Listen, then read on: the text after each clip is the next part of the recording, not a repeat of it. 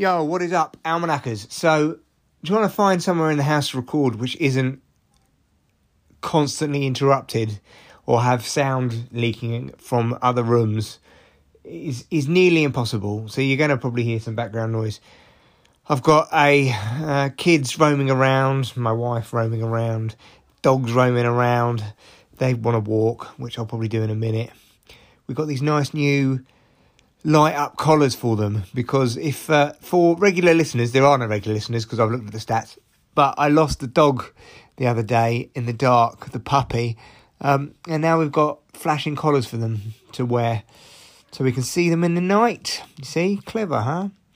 Uh, so I was thinking about what the fuck to do with this, and instead of just necessarily a daily update, I want to talk to you a, a, bit about me and my experiences, and because uh, they're probably going to be similar to you and your experiences, especially if you're in your late thirties or early forties. And one of them is uh, drugs. Everyone's come across drugs. Everyone's come across um, drug casualties and heavy drug users and drugs at parties and I knew a guy who was on heroin, and well, a couple of people actually. Even now I think about it, um, and I've got some mates who smoke a lot of weed, a shitload of weed. If you listen to the early late night review show, which is my actual podcast, there is a podcast I did recently. I say recently, it was last summer, but that's how little I've done. Where one of my mates just smokes a shitload of bubble hash whilst we're on it because he's a big um, advocate of the old weed. So, but my experience with drugs, I want to talk. What I really want to talk to you about is hallucinogens because they've got a weird, they've had a resurgence. They've, they've like some fucking, they've got great PR. Someone's got behind them and pushed hallucinogens as some kind of, you know, modern day life hack and uh, micro dosing. And instead of calling it magic mushrooms, they call it psilocybin.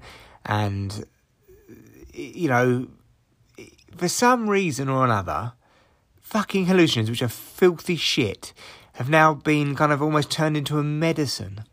Like people talk about ayahuasca, and they all how they went to a, a, a shaman and got ayahuasca. What they actually mean is a dealer. A dealer gave them ayahuasca, and then they sat around and talked about their experiences.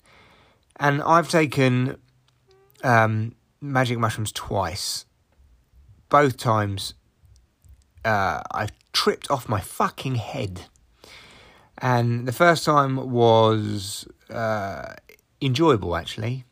And the second time was. No, sorry, the first time was horrendous. Absolutely horrendous. And that's why I did it a second time. And I enjoyed the second time until I had to walk home in the dark. And then shit got real. um, but I got a lot of flashbacks from hallucinogens. I don't know whether you've ever experienced this, but I experienced flashbacks really badly, and a few of my mates took hallucinogens around the same time I did. They were actually I, I was quite early to the game. Check me out, and they started taking acid and stuff afterwards. And one of my mates said he always got flashbacks in the cinema. Must be like the flickering of the screen or something.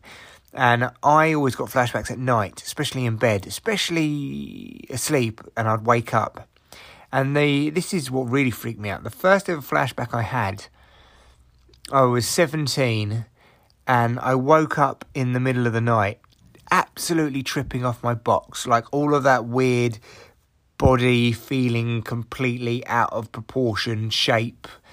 Um, the kind of weird thing of your mouth being this floating thing, and like it wasn't pleasant. It was it was horrendous. But what came with it was when I woke up, I'd somehow ripped the top of the roof of my mouth in my sleep. So, so it was all scratched open. And there was like a bit of something sharp in my mouth. And I, all, the only thing I can assume is it was, it's like a bone, a bit, a bit of tooth or something that in my tripping out state, I'd snapped off my tooth or something. Fuck knows.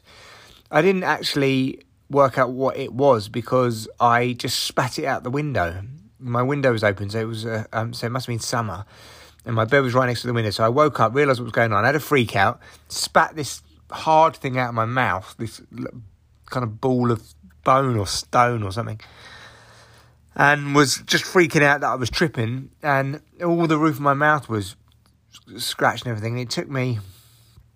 I don't really remember what happened afterwards, but it took me. Obviously, I went back to sleep, and then the next day, I I was in a basic panic attack all day, an absolute freak out about what happened. It scared the shit out of me. I remember sitting in business studies, and the business studies teacher, who was such a fucking wanker, Mr. Treadwin, he was called, top wanker. Um, and he, I probably shouldn't have mentioned his name, but he he really was an absolute bastard. Uh, he was banging on about the budget and something like that, and I was I was just like, I couldn't concentrate on anything other than the fact that I'd had this experience, and then nights became this time where I would have huge flashbacks, and the, and to the point where I got so nervous about going to bed, so so nervous. Um, I used to I used to actually like have to go for a shit and stuff before I went to bed because like the my, my, the nerves in my stomach, and um, it became a real going to bed became a real problem, which probably plays into um, my issue of staying up. I've always been I've always been like a night owl anyway, so I stay up. Anyway, the reason why I'm telling you all of this is because it then led to um, a lot of panic attacks. I never had panic attacks before then.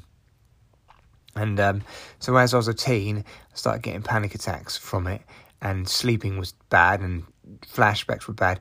But it also then bloomed into a full blown OCD.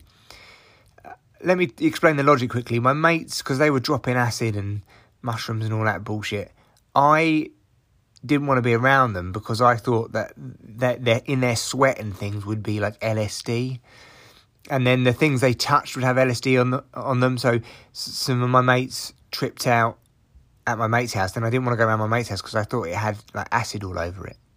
And then suddenly everything started becoming dirty, and then you had, you know, objects which touched other objects, which meant that they were dirty, and then that developed into a huge OCD. And my parents didn't understand where this OCD thing came from, but obviously it came from smashing down a load of hallucinogens and tripping off my bonds and now hallucinogens are kind of seen as like people. I was listening to a pod, Joe Rogan today, and, and he was like, "Yeah, mushrooms. You know, forty percent of people who take mushrooms have amazing insights into their life." And it and it's like, no, they are. I know uh, so many people because of the group of the group I hung around with, who took acid and mushrooms, and uh, mescaline as well, and things like that. And no one had ama- amazing insights about their life. No one got through trauma from it or any bullshit like that. All that actually happened was most people developed some form of panic attacks or it just kind of fucked them up a bit. There used to be a guy called Rob. We used to call him Jellyhead Rob because he dropped acid so much. He was a fuck. He was just.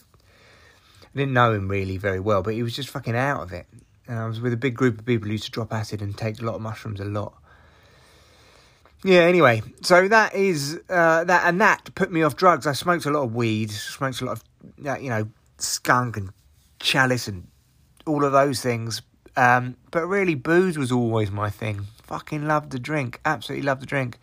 Always did. Still kind of do, but managed to knock it on my head because, well, I saw the results of it in my family and, and managed to bang the booze on the head. But it took me years. I definitely was a functional alcoholic for a while. It makes me laugh. People always talk about functional alcoholics as if functional alcoholism is better than non-functional alcoholism. All, all, or the only difference between a functional alcoholic and a non-functional alcoholic is one of them fucking turns up to work on time. Do you know what I mean? That's not. That's they're still fucking their life up. Anyway, that's addiction. That's a whole different fucking story. But that that's my experience of smashing down hallucinogens. I don't know why I'm saying, don't know why I'm saying smashing down. Um, yeah, don't do drugs, kids. That's what I would say. Bye bye.